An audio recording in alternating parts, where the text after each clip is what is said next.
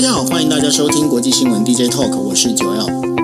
Hello，大家晚安，我是 Dennis。是，今天时间是二零二二年的七月二十七号。那我们今天为大家带来五则新闻。第一则新闻是要跟大家讲，呃，美军呢，它在加重整个亚洲的一个部署哦。那在部署里头的话，尤其是陆军呢，它有加重的部署。它部署哪些部队？那到时候来跟大家做分析。另外一个的话，就是俄罗斯呢，它脱离了国际宇宙宇宙站。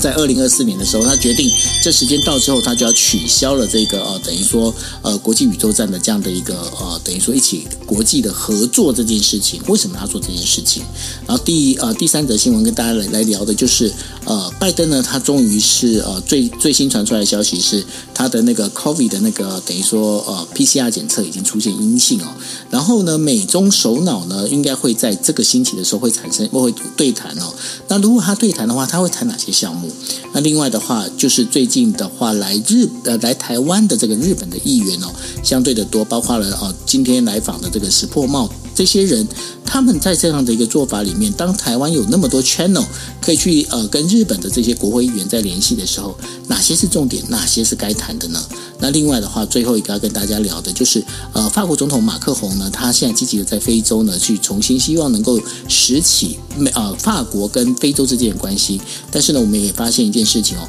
阿拉伯之春哦，就是突尼斯这边的话。好像又要开始回到专制政权里头，阿拉伯之春是不是要被落幕了呢？到时候来跟大家来聊。OK，好，那我们再聊第一则新闻。第一则新闻跟大家讲的就是说，美国陆军正在考虑在亚洲部署一个作战部队，以统合议员的方式呢，来处理导弹、电子以及网络攻击的这些相关的问呃问题哦。透过电子以及网络的这个领域的能力，快速执行有效的操作，而且这最主要是要针对中国对于台湾海峡还有南中国海的一个威胁。那这个被命名为多次元的这个特遣部队的陆军部队呢，正考虑部署在亚洲。那这个部队其实它早就在二零一七年的时候就已经成立，那大概分成四个组，一个是负责导弹，然后防空以及电磁波网络信息的一些收集，以及呢后勤保障能力。那这个这个军队的话，它大概是由数千人组成。目前的话，有两支部队，两支部队分别是处在美国西部的华盛顿州以及德国的基地哦。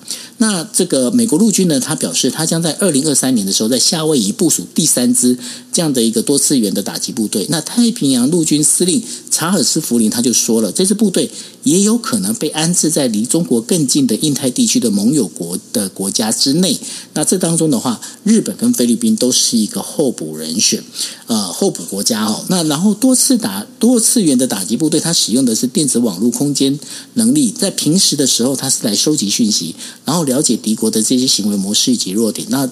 为紧急状况做好准备，在战斗的时候呢，这个通讯网络呢会因为电子跟网络的攻击丧失能力，那敌国的指挥呢也会因此而受到一个控呃干扰哦。那透过事前的这些讯息呢，用导弹来攻击敌舰的设施呢，同时将各各种攻击用各种各不同的攻击呢来呃等于说追捕敌国的这一些相关的首脑啊，它的一些相关的讯息。那美国陆军呢，现在也在研制多枚导弹哦。那因为是射程大概是有数千公里。那美国呃夏威夷呢，它现在目前并没有呃，就是它并没有这个导弹，并没有办法达到中国或中国附近的一个海域。那呃美军的话，它现在是有计划是要把这个冲绳、台湾、菲律宾低岛链哦上面来部署一些导弹地面部队了。那这个当中也会并购合并在这样的一个。呃，就是我们在讲的这个多次元的这个打击部队里头。那另外的话，大家也可以发现一件事情，就是美国跟韩国啊，它总算是四年来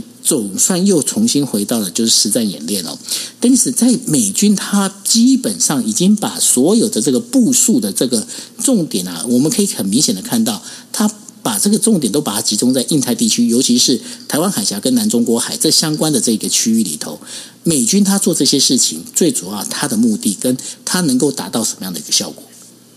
我觉得最从整个 Grand Strategy 就是所谓的最大战略来说，现在美国是非常清楚。我们其实也都知道了，现在第二的第二就是说最大的敌人、最大的竞争对手就是中国。所以在军事战略的部署上面，怎么样来确保美军一定要能够呃。在必要的时候给给予中国一个嗯有压有有效的打击，这是美军一直在念兹在兹在规划的事情。我们其实也在 DJ Talk 跟所有的很多的平台，大家都看到了，二零二七年是美军现在设定的，二零二七年可能会有事发生。所以在二零二零二七年之前呢，美国。呃，军方的部署，包括的整个策略跟部队的编制，甚至是部队的如何重新重组，都在朝着二零二七年想象当中中国解放军的这个建军跟现代化的计划来做相对应的措施。那我们现在看到的，为什么日本的新闻媒日本媒体会报道出这样呢？主要就是因为去访问了美国陆军的这个太平洋。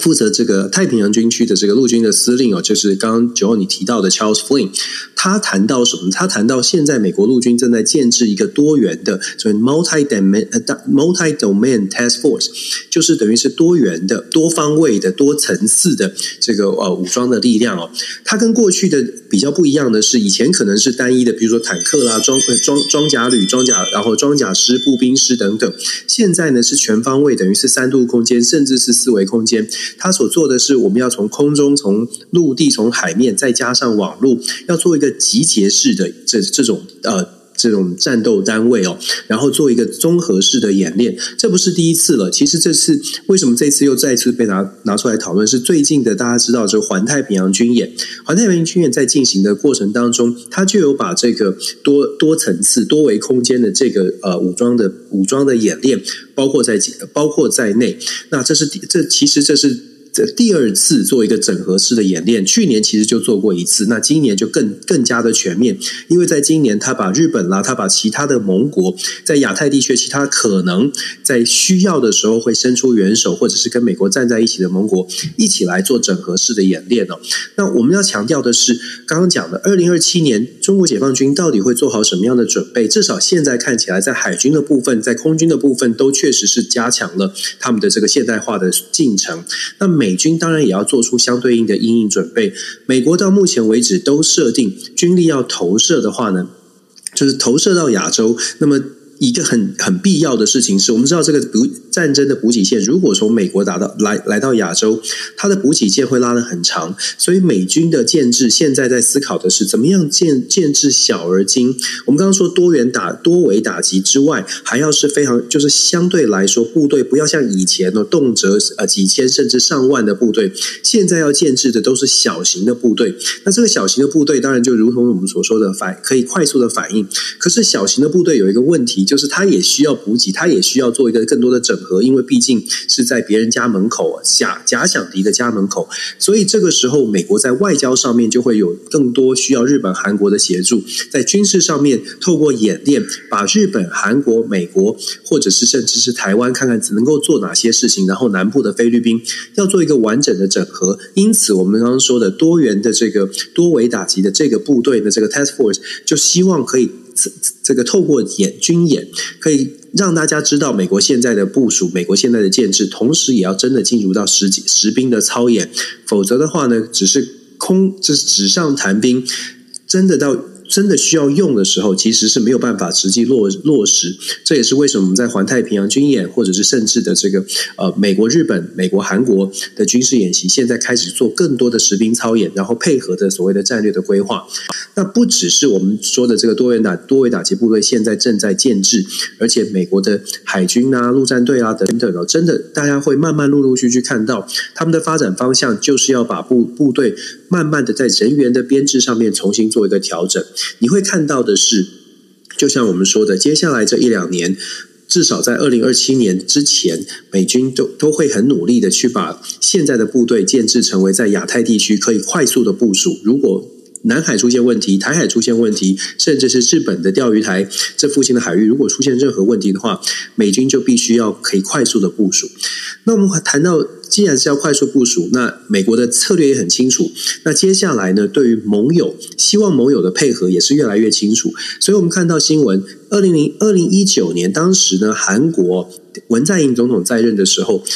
用这个，我们可以说，当然他他是讲说 COVID，当然 COVID 是一个理由啦。那可是二零一九年到现在，睽违了四年，韩国终于回到了所谓的实兵操演的实兵操演，要跟美国做一些配合。当然，这有背背后有政治的考量，因为二零一九年、二零二零、二零二一，你都可以说是疫情哦。可是老实说，在疫情过程当中，其实有缓解的时候，但是还是坚持不做实兵操演。最主要的原因，恐怕还是文在寅总统任内一直都觉得韩国。必须要在美中之间选择一个比较平衡的位置位置，但是现在不一样了，因为尹锡悦上台，我们也跟大家分享了很多次。尹锡悦上台之后，他想要走的路线就是更加的亲近美国，因为对尹锡悦的保守派阵营而言，朝鲜是最大的威胁，中国也是威胁。虽然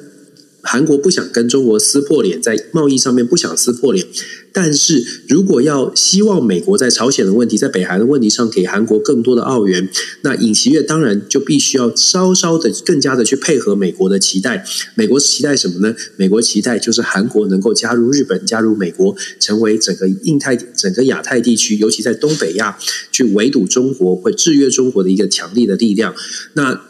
战略是如此，实际上现在韩国也真的开始加入了操演，在这两天。这两天的美韩军事演习做的一些操演呢，譬如说是攻击型攻击直升机的这个实际的呃空地这个呃空对地的这些这些攻击，还有操操练呢，事实上它一再的再再的显示，现在的这个军事的合作不是只是在外交层次或者是国际政治层次的谈论而已，已经到已经真的是进入到这个部署的阶段。比较乐观的说，练习越多，这个这个这个叫什么呃？Practice makes perfect。练习越多呢，越等于是越好的准备，越有这个贺组的效力。但是如果比较悲观的说，我们也会，我们也可以反映出来的是，现在美方在整个印亚太地区看见的这个局势，确确实实它是更加的紧张。美国跟日本、美国跟韩国有操演，美国跟菲律宾、跟东南亚国家也有相对应的建制，甚至美国跟菲律宾都这些刚刚我们提到的菲律宾、日本、韩国都有所谓的共同防御条约哦，或者是类似的共同防御条约。在台湾的部分呢，我们在看到这种紧张局势的时候，我们当然希望现在台湾可能在第一步外交上面，除了台美关系好之外，我们可能要更进一步的去思考，怎么样去做比较多的连结。如果在政治的考量上面没有办法真的参与所谓的军事演习，那么其实我之前也有投书，也有说过，那至少至少是不是可以知道，就是在整个军事操演当中，我们没有办法用军队参与，那我们有没有办法用譬如说救援的方式，用什么样的方式得到更多的讯息，知道在战场上真的发生军事冲突的时候，台湾的人力物力应该往 应该往哪一个缺口去移动哦？我觉得这个也是台湾可以做的。台湾可以做的准备之一，那当然这就这也要取决于呃美方或者是亚洲的盟国开放多少的空间，让台湾去参与，让台湾去自己做好一些保护。事实上，美国的智库啊，最近。最近期呢，尤其是六月底的时候，美国在华府的一个 Quincy Institute，就是昆西昆西研究院，也是一个战略智库，他们提出来的这个主动吓阻、主动这个抑制这个战略啊，事实上就特别讲到了台湾需要更加的强化自我的防卫能力。近期美国一直都在做出这样的论述，那我觉得在台湾确确实实，我们也我们在 DJ Talk 也在说了，有有就是靠别人不如靠自己，靠自己要自己先开始做一些事情。虽然这样的说听起来有点可怕，可是我觉得呃不是可怕，而是如果我们做好了准备的时候，也许我们就不用太害怕，大概是这样。的确哦，因为呃，现在的话，呃，不管说是哪个国家哦，加强自己的国防力量这件事情，好像已经慢慢的成为全球的一个很主要的一个潮流哦。那当然的话，这当中的话，我们也会谈到了，就是俄罗斯的国有航天开发公司，呃，就是罗那个罗斯莫斯。那然后他的一个总裁哦，叫做呃鲍里索夫呢，在二十六号的时候呢会见普丁哦。那然后他表示呢，就是二零二四年的时候将要退出国际空间站 ISS 的一个计划。那普丁呢对这件事情他也已经啊、呃、批准了哦。那这也就是俄罗斯呢，他在国际空间站的这个运行的这当当中呢，其实过去他发挥了很多重要的作用。那未来的话，整个这个全球的合作呢，也不得不因为这样的做改变。那谈到国际空间站了，它是在二零一一年的时候建造。那目前的话，其实是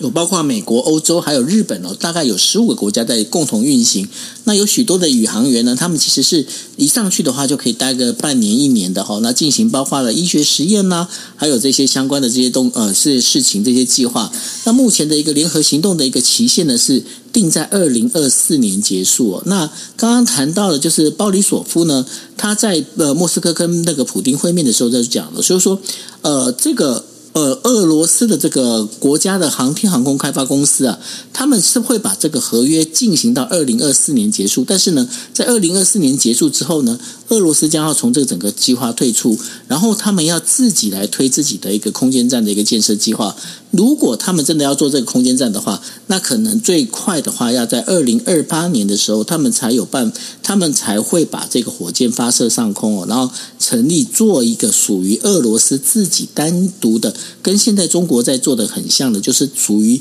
单一国家的一个算算是一个宇宙的一个空间站了。那这个宇宙空间站的这样的一个做法呢，在美国的宇航局呢，就是 NASA，他们本来预计是说希望能够把这个空间站延长到二零三零年哦。那如果这没办法延长的话，那目前的话。到底这个空间站后面的一个做法会怎么走？其实就变得不知道该怎么做。那对于美国国务院来讲，他们也会觉得，就是说，俄罗斯退出这个呃，就是宇宙的这个空间站的这个事情啊，其实他们也觉得是不可思议哦。那所以呢，对这件事情的话，当然最主要还是因为俄罗斯入侵乌克兰的这样的一个状况哦。那呃，在今年三月的时候呢，包括俄罗斯的这个航天局呢，他就拒绝帮呃英国一家公司的一个卫星哦，利用那个俄罗斯的这个火箭，就是联盟号呢，直接发射到天空上去哦。那所以接下来这个战争，呃，应该是说相互的，我们在讲的就是武力的这个竞赛啊。已经不是说在地球表面而已，甚至是打到外太空去了哦，打到太空上面去了。Dennis，你觉得接下来如果各自在成立自己的一个所谓的一个呃宇宙的一个空间站的话，那这对于这个双方的这样的一个，不管在，因为毕竟整个到了这个宇宙上头的话，这有很多的这个跟军事相关的事情跟运用，也都可以在上面发生。你觉得这未来的发展会变怎么样？确实啊，就高来高去，高到外太空去哦。可是很可惜，就是这几只有少数几个国家有这样的条件。宇宙空间站这件事情，事实上，这个呃所谓的国际空间站或者是太空站的计划呢，一九九八年就开始做一个全球的这个部部署哦。那一九九八年第一个部分先上了太空的轨道，然后接下来的各国的合作，我们必须说，就是俄罗斯跟美国，呃，现在啊，在乌俄战争开打之后，其实。基本上的连接都大概都截断了，只剩下只剩下这个太空站的部分，可能是少数少数还有连接的。问题是这个少数的连接到底是不是只是俄罗斯帮助全世界呢？其实我们反过来说，俄罗斯也在这个太空站当中。刚刚九欧你讲到，这个空间站其实做的事情有很多的科学研究。我们先姑且不论军事上面的一些讨论，就是太太空上面可能会可，你知道从高高处打任何一个点，可能都很就是相对来说是有战略优势的。你再想象一下，未来可能有镭射啊，或者是呃。卫星把人家的卫星打掉，可能就让人家的这个导航系统失灵等等。所以太空上面，太空上面的战略布局呢，事实上各家各国，尤其是先进的国家，已经在讨论，已经讨论了很久了。那这也是为什么美国甚至会部署太空军团，因为它在太空上面确实有可以取得一个战略上面的优势。所以在这样的情况之下，可以想象的是，俄罗斯在太空上面的竞争也不会也不会想要落后。那这个时候就出现一个问题。了，如果俄罗斯真的是决定说，哎，我撤出宇宙空间站，看起来他好像可以靠自己哦。可是问题是，现在的宇宙空间站的建制是各国的资讯、各国的科技，等于在这个平台上面都有交流。讲得不好听一点，你如果想要知道别国的太空科技发展到什么地步，在宇宙空间站当中，或许还可以。揣测到一些蛛丝马迹。如果俄罗斯真的退出了之后，反而少掉这个得到别人消息的平台，对于俄罗斯来说到底是好还是坏？恐怕俄罗斯也要自己去思考。为什么我们这么说呢？是因为昨天这个新闻，二零二说是二零二四年要退出太空这个宇宙空间站的新闻传出来，它是一个政治上面的新闻。但是美国 NASA 总署这边说没还没有收到正式的，等于是正式的公文书，说哎我们。不跟你们合作了，因为就像九欧你说的，这个新闻有提到，NASA 其实是打算要把现在的宇宙空间站延役到二零三零、二零三一年。那目前俄罗斯本来跟大家签的、跟国际空间站所签的合作计划是到二零二四年，所以。普丁这边的普丁政府是说，哎，二零二四年之后我们不续约，我们就不再管了，我们就退出了。问题是。这个如果这个鬼中空间呢，还有大概六七年的运作的空间，俄罗斯退出对他自己而言，现在是很生气的政治上面的反弹。问题他也要去估算说，那接下来这六七年，在这个太空太空站上面，首先是。已经投入的俄罗斯投入的设备，这些要怎么拆掉？你要怎么把这个空间站里面哪些算我的，哪些算他的，把它拆掉？再来是上面的科研，就如同我所说的，上面的科学研究，甚至是整个未来可能是星战计划的部署。如果俄罗斯真的退出了，对他有有没有一定的好处？那另外呢？俄罗斯虽然说自己可以建置自己的太空站，可是自己的太空站恐怕这个规模跟它的方呃这个功能，可能没有办法跟现在已经有的，已经从一九九八年到。现在逐步二十几年来所建制的太空这个国际空间站能够相提并论，种种的考量之下，我觉得俄罗斯还是会发展自己的。问题是，二零二四年真的要完全跟国际空间站脱钩，我我想俄罗斯可能如果理智的话，可能还是会重新思考。不过从这一点，我们也可以必须说，现在看我们说说高来高去。太空站或者是所谓的星战计划，事实上对于世界各国来说，尤其是先进国家、有能力的国家而言。我们可以看到的是，他们真的掌握了很很多的优势哦。对台湾，台湾现在在发发展我们的卫星，当然我们必须要急起直追。可以想象，在天空上面，现在包括所谓的地面上面的这个武器系统，我相信 Cobra 或者是 Angel 大家都很熟悉哦。地面上的武器系统，你没有卫星的导航，没有靠着太空上面占有一定的优势，事实上你地面的优势也会失效。传统武器没有办法跟跟这个有卫星导航的，没有办法跟跟。跟这个宇宙战略能够结合的这个武器去相提并论哦。如果你持续的用传统武器，就算你的大炮再大颗。你是没有办法打败天上有眼睛引导的这些这些国家哦，所以在这样的状况之下，俄罗斯、美国或者是像是英国、法国、德国、中国这些有能力上太空的国家，日本也是哦，未来一定会更加的积极的在太空上面做一些建制。我们说台湾当然是要起起直追，可是同时或许台湾也要思考，在现在有的已经有这些太空能力的国家里面，有哪些我们可以加入他们的计划，有哪些我们可以合并来合并来运作，让我们。可能更快的搭上这个上太空的这个呃卫星，或者搭上这个计划，能够快快一点的发展，因为我觉得这也是在跟时间赛跑的事情。那回到俄罗斯，我我会觉得，如果俄罗斯普丁没有没有。这个这个昏了头哦，不是被气昏了头的话，太空的太空站的太空站的脱离的这件事情，也许还有一些变数。那俄罗斯也一定还会继续发展，只要他手口袋里还有钱了，有没有钱，自未来的经济能不能复苏，那就是另外一个他要考虑的部分。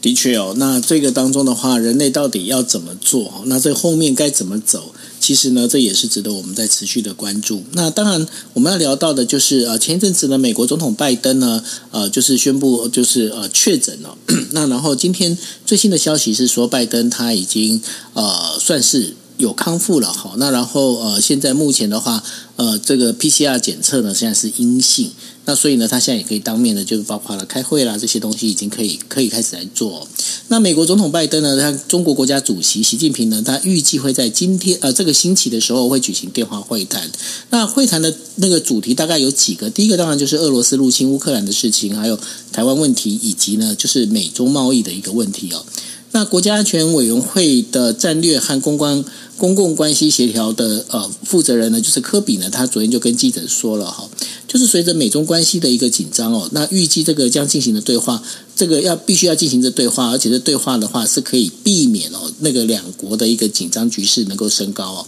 那科比就在讲说，这个整个电话会谈的话，应该会在这个星期举行。那除了这美国中和中国在台湾问题上的一个紧张关系之外呢，俄罗斯入侵乌克兰这件事情也会被提到议事日程里头哦。那由于美国对于这个。中国就是开始支持俄罗斯入侵乌克兰的这个态度呢，他其实呢，拜登的这这件事情其实是有非常有一些有一些反应的。那所以呢，也会在跟习近平在讨论这样的一个事情哦。那拜登政府呢，他呃就是也考虑要取消过去川普政府对于中国所征收的部分的制裁性关税哦。科比说，就是呃，现在目前呃，在美国政府内部的话，正想要把这个取消关税呢，拿取消关税来进行谈判谈判哦。那要不要这样做呢？最后的决定还是必须由拜登来做决定。那当然了，在台湾问题上面的话，呃，我们在昨天也跟大家聊到，就是美国众议院的议长南希佩洛西哦，那然后他考虑来台湾访问这件事情的话。呃，目前科比他也认为，现在这不是一个非常好的主意。那这也让这个南希佩洛西呢到台湾访问的这样的一个可能性相对的降低。那当然，在昨天大家有听到，就是呃，Dennis 跟大家分享的，也许真的要找到一个南希佩洛西来台湾的一个时间点，也许要到今年的就是呃，就是期呃其中大选结束之后哦，那个可能性可能会相对的高。所以，Dennis，你觉得这一次的这个美中的这个首脑的电话会谈里头啊？他们真的可以谈出一些成果出来吗？这样感觉起来，我发现这个好像是拜登要去跟呃习近平谈呃谈这些事情之前，必须要带一些伴手礼，那这伴手礼就是取消关税的这样的一个问题喽。确实是有这种感觉，就是美中之间，我们其实跟之前跟大家分享过，美中之间其实双方都想谈，不是只是单方的觉得有压力。美国有经济的压力，中国其实也有，所以双方其实都想谈。但是问题是，美国现在多了一些政治的变数，就像 Nancy Pelosi 这个访问台湾的消息传出来之后，其实对于美国，与其说对中国感觉的让中国有一些政治的压力，不如说在美国国内啊，其实政治上面的纷争也很多。你会看到很有趣，但也不不意外的，共和党呢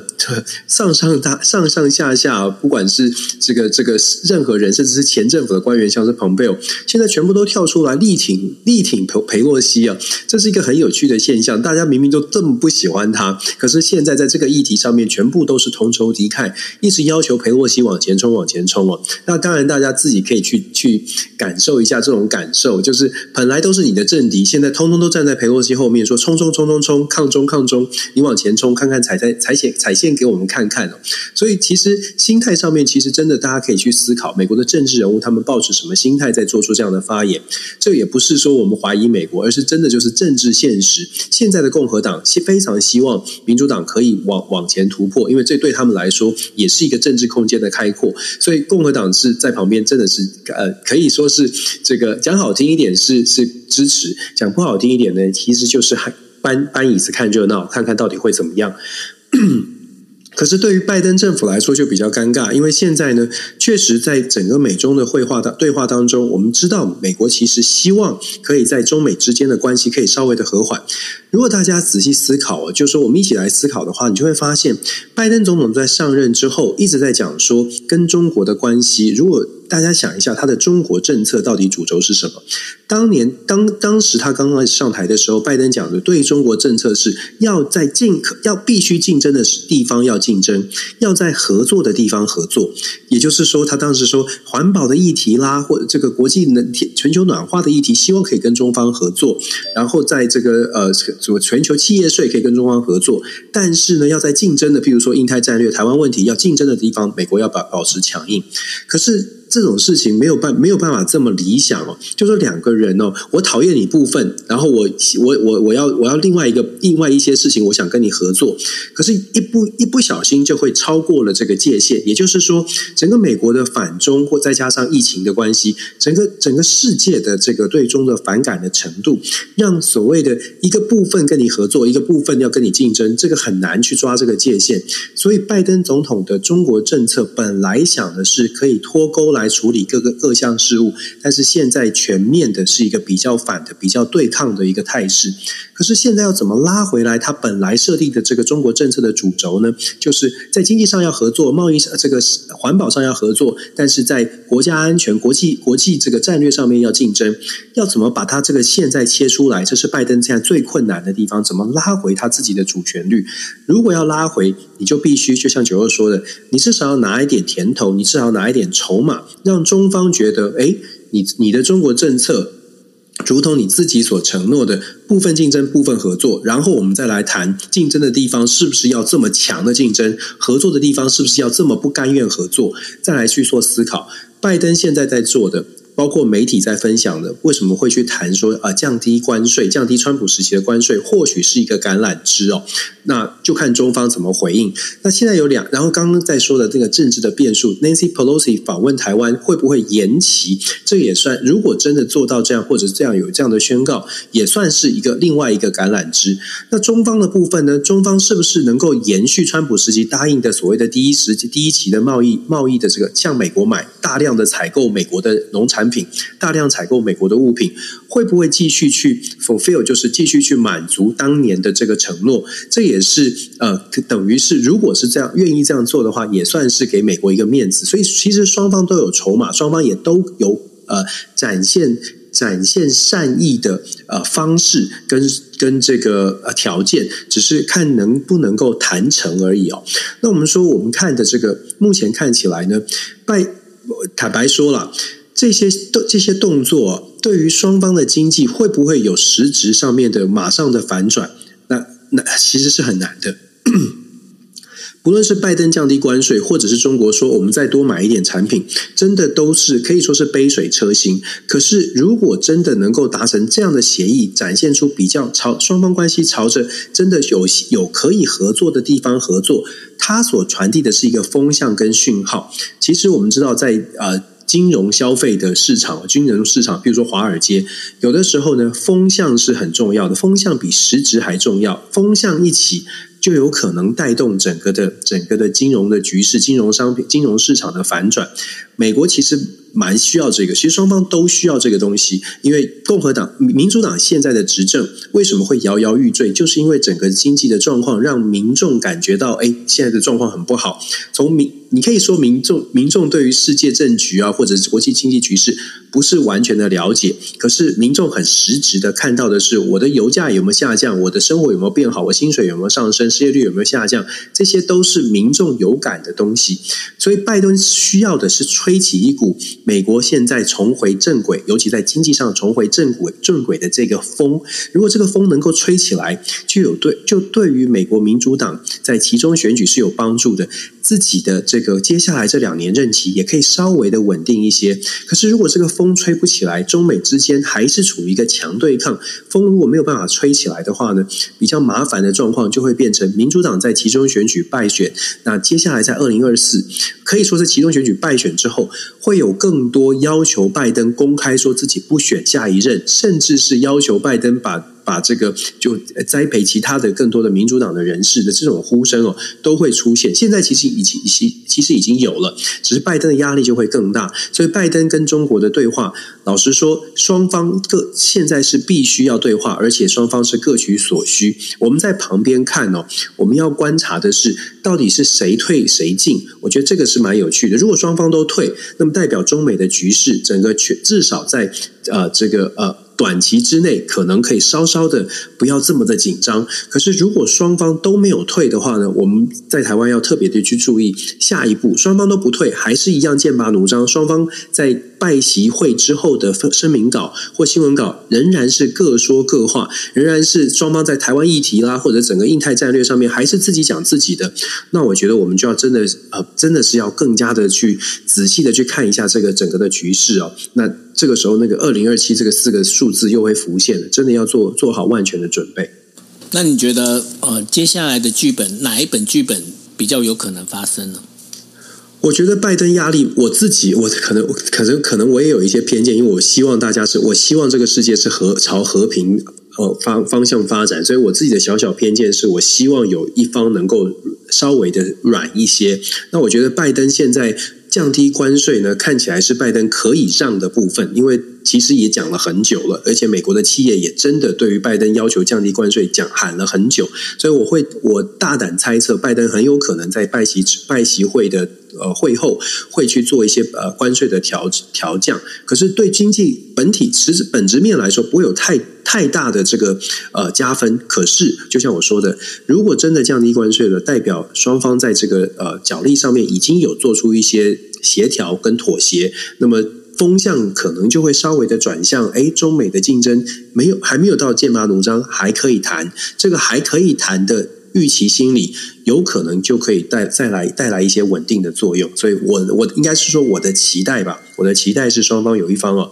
呃，我觉得美国了可以让可以可以退退出的不，可以稍微的降关税的这个动作是可以做的。那中国战狼的部分呢，在拜习会之后。我们也希望他们不要这么疯狂哦，这个这个就更难。这个习近平的部分比较难预测，因为他其实有现在进入到第三任期的压力。如果他示弱，如果他觉得被觉得被人家觉得他很弱，他的第三任任期开局可能就不太好看。所以这也是他的考量。对啊，所以说这样看起来的话，呃，目前的话，这整个一个呃，我们在讲说要走哪一个哪一本脚本哦，看起来目前的话还是属于。比较属于呃，应该是说模糊不清的一个地带了。那当然可以猜测几个选项了，但是他们会怎么选，我们很难说。是，那所以呢，我们就接下来再仔细的，我们再看这几几个脚本里头，他们要怎么选哪一本来来演哦。好，那我们接下来要谈的就是说，大家有发现一件事情，最近日本议员哦来台湾访问的活动好像越来越多。那像呃，今天的话就是自民党的那个前秘书长啊石破茂，那带着两党的所组成的所谓的日本安保会员协会的成员哦，来台湾做访问哦。那当然了，这当中的话，由于由于石破茂他本身呢，他也是一个前防卫大臣，那包括了还有另外一位前防卫大臣，到包括滨田康，然后还有众议院的这个长岛明久，以及众议院的议员哦，呃，清水久呃孝之呢也都有参加哦。那这当中的话，他们除了拜会呃，就是蔡英文总统还有赖清德副总统之外呢，他们也会到国防部呢来听取呃台湾的军方哦，对于这个整个中国军队在台海的动向以及台湾的防务的这个系统哦来交换意见。那石破茂石破茂就在讲，就说日本的国会议员呢以安全目的来台湾访问的情况其实非常少见哦。那由于石破茂他想要多得到有关这部分的一个呃相关的一些内容哦，所以呢，他们就会他也带着。就是属于也是议会团体的这个民主党的这前外长了，也就是呃这个前原诚司。然后呢，他本身的话就是带着就是整个希望能够了解到目前台日之间的一个安全政策状况到底是怎么样。那当然我们必须要讲的就是说，像我昨天也在提到，就石破茂他过来到底他在想什么？那另外的话，像前原诚呃前原诚司呢，他们啊他是属于就是民主党之前的一个外长。那前原诚司做了什么事情？呢这有一次啊，有一次就是呃，中国渔船进到那个呃，就是冲绳的时候啊，进到冲绳，然后被呃，自呃，就是呃，应该是说海上保安厅的人呢，就是整个把他气拿哦，因为他是入侵了那个日本的海域。结果呢，在当时的这个呃，我们在讲就是当时的美国国务卿哦，也就希拉蕊呢，在一个协调之下呢，那日本就放人了哈。那日本放人之后呢，其实在做日本国内呢，引起非常大的一个所谓争议，这也是造成了日本。这个民主党，也就是比较属于亲中派的这一群人呢，他们被呃日本的国内的这个整个社会哦，有一个比较大的一个反弹的声浪。那当然更不要讲后来发生的，包括三一一的这样的一个地震的整个民主党处理的不好，也使得民主党哦，它整个就是这个一蹶不振下来哦。那整个会发生这样的状况。但是呢，也必须要让大家了解一件事情，就是说。呃，日本的不管说在野党或者是执政党的这个议员哦，对于日台之间的安全保障的这件事情，其实他们是会非常紧张的。因为大家如果印象深刻的话，就应该了解到，就是说在过去哦，就是呃安倍还在的时候啊，安倍他喊出了一个台湾有事，呃日本有事这样的一个呼声哦，这件事情其实是很容易被理解。而且呢，他的讯息很快的可以去传达到日本日本的民众的心里。为什么？因为当你今天你在提到，就是说，当今天如果中国入侵台湾的话，接下来日本他就会面对到的，就是他的冲绳的这个前面的这个整个这一些，包括冲绳列岛哦，就进入了所谓的中国的这个整个攻击范围里头哦。那对于日本来讲，日本当然是会非常的紧张。再加上了最近有很多的中国的这些，不管是军机也好，或者是呃船舰也好。总是在总是在呃，就是日本的这个边境里面啊，在这个海域里面啊，在进行一些呃若有似无的骚扰，更不用讲说呃中国的这一些呃探测船啊，它甚至呢再去探测日本海域里头底下的话有藏了哪些一些矿产哦，矿做一些相关的非常严整的这个所谓的一个调查哦，这也都让日本人会觉得非常的紧张。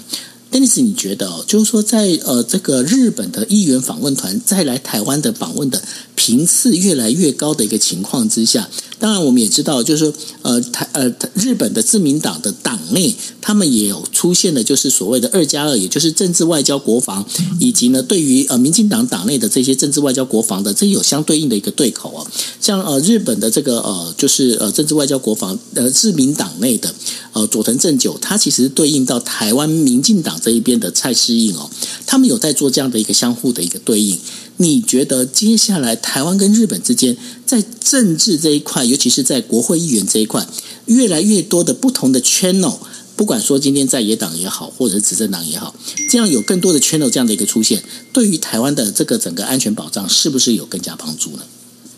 我觉得更紧密的结合哦，至少在互相的了解上面会有进一步的呃，会会有进一步的深入的了解。深入的了解至少可以知己知彼，不是说对手，而是知己知彼，知道怎么样来合作。所以这个这个部分对于台湾整体来说是当然是好事哦。跟日本的关系，可是我们也必须要说，就是也要了厘清的是两个层次啦，就是日本的国家利益。日本在譬如说在二十二号公布的这个防卫白书，就其实九号之前也有有试图想要我们想要谈的，就防卫白书里面这一次呢也讲。讲得非常清楚的，就是台海的问题，一开始就说了，开宗明义就已经在讲说，整个台湾的局势，现在日本比较担心的是，已经越来越像单方的倾斜，也就是中国的军力确实是呃比较明显的压制。在这样的状况之下，日本也感受到压力，所以按照国家利益，就是国家安全的角度呢，日本可能日本真的就如同所谓的我们所听到的，台湾台湾有事，日本有事，因为强力的这个军事的偏移，明显的军事的力量的偏移呢，会造成。日本的压力，就像我们所说的，既然是有压力，双方日本跟台湾都感受到同从同一个方向所来的压力，当然双方的合作就变成比较也必要，而且也是也是这个对双方来说是都有利的事情。那么我们就讲说，那在个人的角度呢，其实我们也知道，自民党内有不同的派系，不同的派系对于所谓的台海危危机或者台海。整个的亚太局势有不同的解读，不同的想法，各个派系到底有没有个整合，我们不不不得而知。可是我们知道是在台湾，我们毕竟在台湾并不是呃像日本这样一个自民党，然后不同派系哦，在台湾是有不同的不同的政党的。我会觉得说，如果从对台湾来说比较有利的状况是，希望台湾的各个政党都应该要主动积极的去交流，跟日本交流。各个派系都要都要去交流，不是只是单一派系哦，因为我们不能够从从外面，我们很难说哪一个派系会会翻转上上位。我们能够做的是，真的是完全的了解日本每一个呃主主要派系，他对于整个呃两岸局势他们的不同的想法，了解不同的想法呢，我觉得在台湾的各政党也应该要去做出它相对应的因应的准备。有的时候，我们的意识形态或者是太多的这个呃政治色彩哦，会会让我们比较不愿意去理性的判断。譬如说，有人觉得啊，跟日本干嘛走得近呢？或者是有人说啊，跟日本都是政治角力，我们干嘛去理解？美同样的对美国也是哦，可是我们真的有的时候希望大家从真的国家的安全的角度去思考。对于台湾而言，任何的盟友，如果我们说自己的军事实力没有办法完全靠自己的力量去去去对抗的时候，所有的盟友可能得到的帮助，就算不是人家的军队来协防，可能得到什么帮助，是不是也要做一个呃全盘的理解，呃以备不时之需嘛？这个是真的从。从国家的角度来思考，这是很重要的。那至于说呃每个人的政治立场，我真的觉得在台湾呃可以这这些事情可以稍微的放下一些。尤其你在看到的是整个呃两岸军力的失衡，然后局势的国际局势的紧张，这些都应该让我们更加思考，从我们自己国家整体的角度来思考，会比较好一些。所以我非常赞成台湾的，不管是政治人物也好，或者是一般民众。多多去了解我们周边的日本的防卫的呃策略是什么，韩国的防卫的策略是什么？他们的防卫策略当中跟台海有关的部分，我觉得都应该要我们自己应该要用放大镜来去来去深入的了解，然后做出因应的准备。如果可以合作的，那当然对我们来说是有利的；如果不能合作，甚至是可能跟我们有一些冲突的，就必须要赶快透过外交跟我们私下的管道、政治人物相呃相对应的这个。沟通的桥梁去做去做一些反应，这样子才可以避免呃出现一些不协调的地方。那当然，我们我们我们真的是从国呃整个台湾的角度去思考，我就不知道政治人物是不是能够从这种角度来看。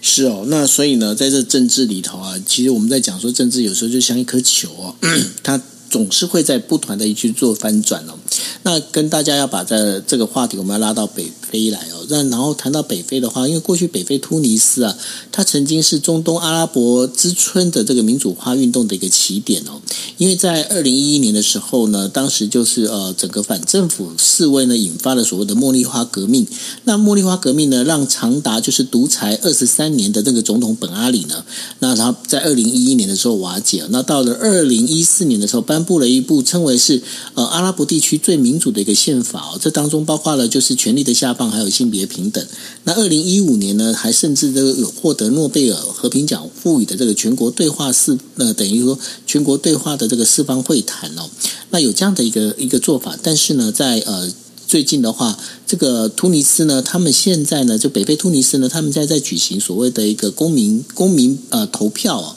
那初步的结果大概有百分之九十四点六的这样的一个。呃，结果呢是希望赞成呢，就把这个权力重新再集中回到总统的这个身上，也就是回到了我那个在日本日本的媒体用了一句话，我觉得还蛮蛮有意思的，它叫做叫做那个呃清贫的独裁啊，就是清贫，就是大家知道就是那个清贫嘛哈，就是有清贫的独裁。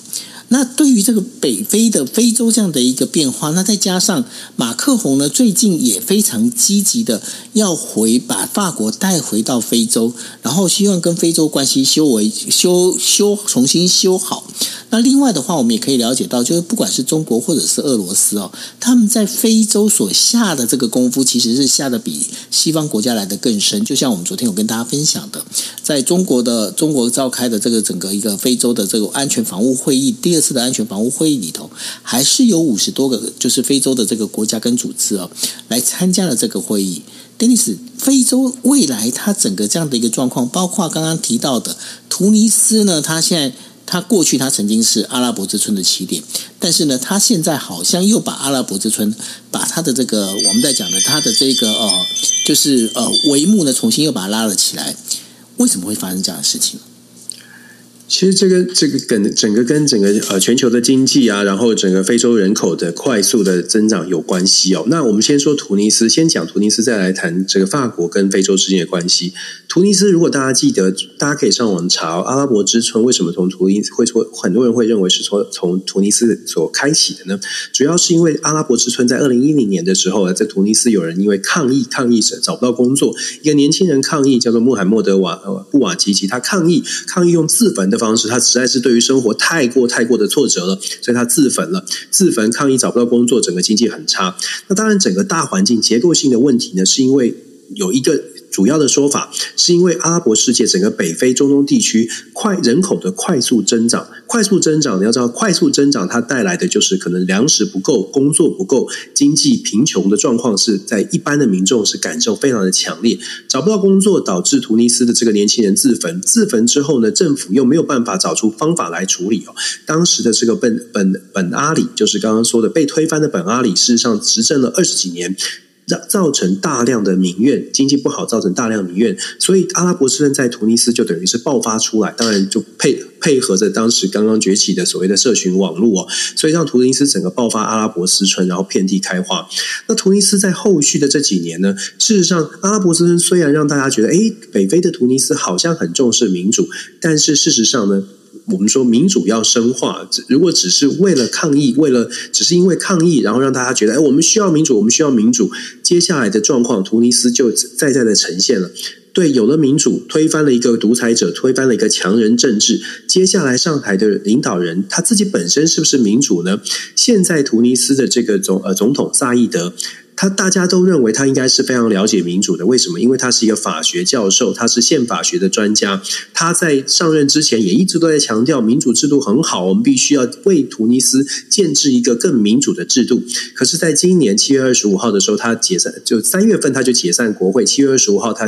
提提做做公投，要做修宪。怎么修宪呢？作为一个宪法的教授，他修的宪法是要把权力集中到总统的手上，也就是超级大总统。他觉得，因为各个政治的权力的分立哦，导致总统没有办法有一个他说了算的权利。作为总统之后，他反而认为总统必须要说了算，才能够让政府有效能。这就是我们所说的。虽然我们看到阿拉伯之春，阿拉伯之春现在。逐渐的都平息，而且都退回到原来的样子，甚至有一些国家更糟糕。主要的原因是因为我们期待的民主，如果一般的公民社会没有达到一定的民主的基础，很可能出现了民主的期待，失望也随之呃随之而来，而且这个失望的反作用力是更大的。突尼斯现在等于是阿拉伯之春的最后一个再次就是再回到原点的国家，这个回到原点可能还回到更糟糕的状况。现在的这个宪法如果真的改革，改变了，萨义德会变成超级大总统。短期之内，我们大概大概不会看到什么样的这个改变。我的意思是，这个总统呢，宪这个修宪之后，总萨义德会掌掌握更大的权力。也许一般的民众真的要反弹啊，或者是要要做出整个推翻萨义德的这个情况呢，短期之内还不会发生。可是制度改变之后，可以想象的是，如果萨义德呃。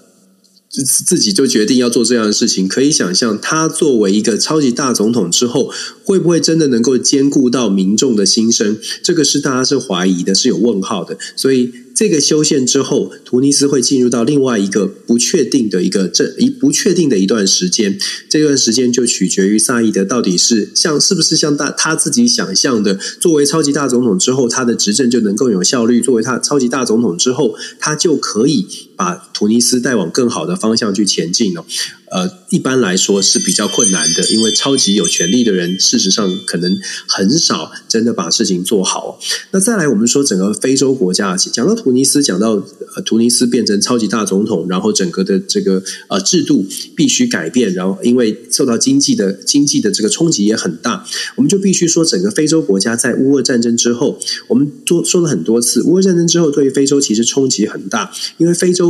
非常高比例的国家，我记得是百分之四十以上的国家哦，它是有拿有从这个乌呃乌克兰跟俄罗斯进口粮食，或者是所谓的肥料，从俄罗斯进口肥料，所以乌俄战争对于非洲整个实际生活是有直接的冲击的。非洲国家要靠着粮食、靠着肥料来让他们维持温饱，可是现在受到了很大的影响。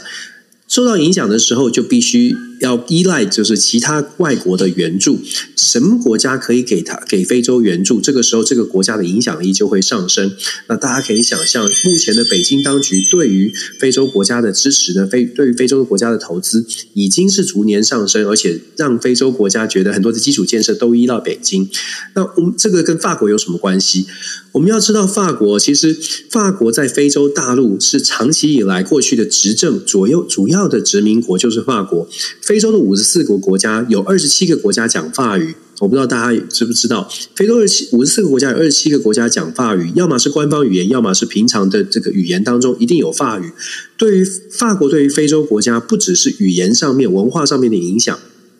法国还在一九五八年的时候呢，当时有一股一一波的所谓的独立潮，法国也确实考虑到当时自己的政治的政治的实力哦，散这个允许了十几个国家同时的呃脱离法国，采取这进入到独立的一个成立成立独立的国家，可是法国当时呢，痛又。动用他们自己用他们的这个政治权力哦，在签署所谓的协议，让这些国家独立的时候，法国都在各国埋下了他自己的影响力，要么是控制当地的这个天然的资源矿产，要么是控制当地的这个呃政治精英，对于就亲自己的势力呢给予更多的援助，要么就是帮助这些国家建立他们自己的所谓的民主的体制。可是很有趣的是，法国建立的民主体制通通都是总统制。各位朋友可能会。说，哎，为什么建立总统制有什么差别？我们知道，非洲国家基本上都是所谓的部落型的政治。非洲的被历史背景啊，非洲很多国家都是部落型的政治。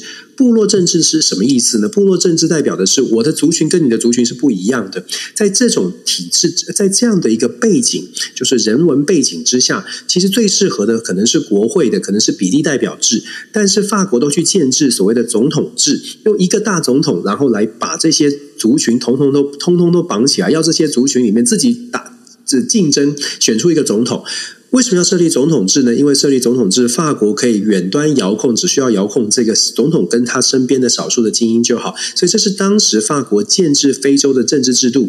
协助非洲成立新的国家的时候，它的埋下的这个影响力的种子哦。那现在出现什么状况呢？好，理想上来说，这些政治精英应该都还是受到法国的影响。可是从五零年代到现在六十几年来，非洲的很多国家因为法国自己本身实力也衰退了，所以非洲需要帮助的时候，法国没有办法给太多的帮助，反而是法国掌握了非洲百分之五十以上的非洲的外汇存底都在巴黎。所以对于非洲国家来说，这六十年来大概也受够了，觉得我需要帮忙的时候你们没来，法国没来，可是需要我的时候呢，法国就一直要我们来要来投资了，要来我们拿我们的矿产了。两相比较之下，中国这个时候的介入，俄罗斯也介入，呃呃，也介入非洲地区，就让非洲的很多国家开始动摇了。我还要不要跟法国走在一起呢？其实最近很多的最这最近这这几年来，法国对非洲的影响力，法国在几个重要的会议上面，大概没有办法参与，或者甚至是。没有办法真的做在决策的过程当中扮演重要的角色，主要的原因就是因为非洲国家受到中国、俄罗斯的影响，他们觉得，诶，我不需要完全靠法国，那更不用说美国了。美国的布林肯来这边拜会了，这个短暂的过水之后就离开非洲。非洲国家现在对于西方民主国家的期待，或者是对于西方民主跟西方民主国家的连结，逐渐的在淡化，逐渐的在脱钩。我们不是说他们没有机会再重返非洲，这也是为什么法国的总统马克宏现在还在努力的去把非洲的关系重新建起来。像是科麦隆啊这些国家，对于非洲来说，对于非法国来说，过去都是非常非常亲近的，又或者。更直白的说，过去都是呃，小弟一样的，非常的紧密的连接。但是现在因为关系生变，法国必须赶快抓回来。主要除了政治上的原因之外，当然也有整个经济上未来的投资、未来的矿产、矿产，甚至是呃将来可能出现的能源哦，这些事情都是法国希望。不希望完全完全跟非洲脱离的主要的原因，那这也是为什么在利益上，呃，马克宏必须赶快去把非洲重新重新把这个友谊捡起来。只是会不会是会不会来不及？我觉得要看法国拿出来的这个善意，或者是丢端出来的牛肉，让有没有让法国有没有让非洲的国家感受到他们的诚意哦，呃。也，但是也很坦白的说，以现在中国在非洲的投资哦，二零二一年非洲非呃中国在整个非洲大陆的投资来到了两千五百四十亿，这个数字是占全球最多的。这种用金元或者是用经济的攻势来拉拢中国、来拉拢非洲的这种策略呢，有没有效？真的很有效，尤其对非洲发展中国家。那法国很显然的是没有办法拿出两千五百多亿来做一个竞争跟抗衡的，唯一能做的或许是透过过去的历史连结，在针对部分的国家，这是重点的部署，看看能不能够重新拉回过去的关系。非洲大陆的竞争，外交上面友谊的竞争，连结的竞争，在大概在乌俄战争之后啊，我们会看到更明显的效，更明显的影响。我其实跟昨天就在跟大家说。二十年前，大概没有人觉得 ASEAN 就是东南亚国协有多么的重要，有今天这种重要度哦。现在印太战略啦，或者是整个东南亚的发展、南海的权力，二十年前、三十年前，大概觉得 ASEAN 国家就是一群小国的集合。现在我们在预测，非洲在未来的二十年将会变成更加的举足轻重。以人口来说，各地国我们现在的先进国家都遇到了少子化，可是非洲没有，非洲没有遇到少子化，非洲是。是我们知道人口的呃成长速度是快的，虽然非洲可能在整个经济啊卫生条件没有那么理想，可是以有人就是有人，既然说人力人力哦，有人就有力量，有力量其实就包括后面就会带来的，不管是商机也好，不管不管是发展也好，事实上非洲是有潜力的。这个可能为什么？这就是为什么很多的大国都看到了非洲的崛起，只是怎么样来部署这个优先顺序。中国现在在非洲影响力很大。现在的欧洲的法国，赶快的回防欧洲，在非洲大陆的角力还会持续，我们可以继续观察。这当中哦，可以跟大家讲一个数字哦，就是说哦，我们在讲整个人口结构里头，我们在谈的是年龄的中位数哦。那你知道这个年龄中位数里头，欧洲的年龄中位数是在四十二岁，北美洲的年龄中位数是在三十五岁，大洋洲的一个年龄中位数在三十三岁，亚洲的那个年龄中位数在三十一岁，但是。Dennis，你知道非洲的年龄中位数是在几岁吗？我觉得以他们这样，可能二十岁、二十多有都有可能。十八岁。对啊，因为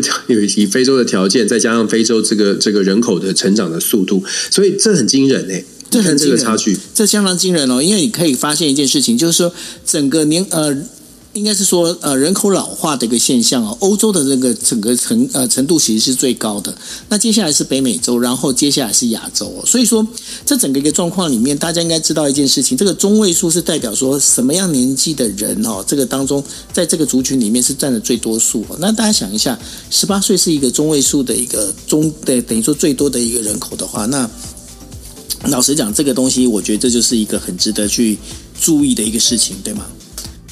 代表他们很有潜力了，不过当然也也代表也代表了他们的这个是可能他们的医疗体系有一些问题，所以他们平均下来，他们年可能他的这个生生命生命余年可能稍微短一些。不过还是一样的，我觉得要特别强调，就人口的结构，它某种程度反映出这个地方的潜力。非洲是有潜力的，再加上它的资天然资源很多，所以其实非洲的潜力非常值得大家关注。我不知道，我觉得台湾也许可以试着我们再跟非洲多连接吧。嗯，对，这就看大家是不是。问题是，就是说要看怎么去做吧。OK，好，那这就是我们今天为大家带来的五则国际新闻。那 Dennis，我们明天再来聊那个川普的事情啊。川普他现在好像急着要表态。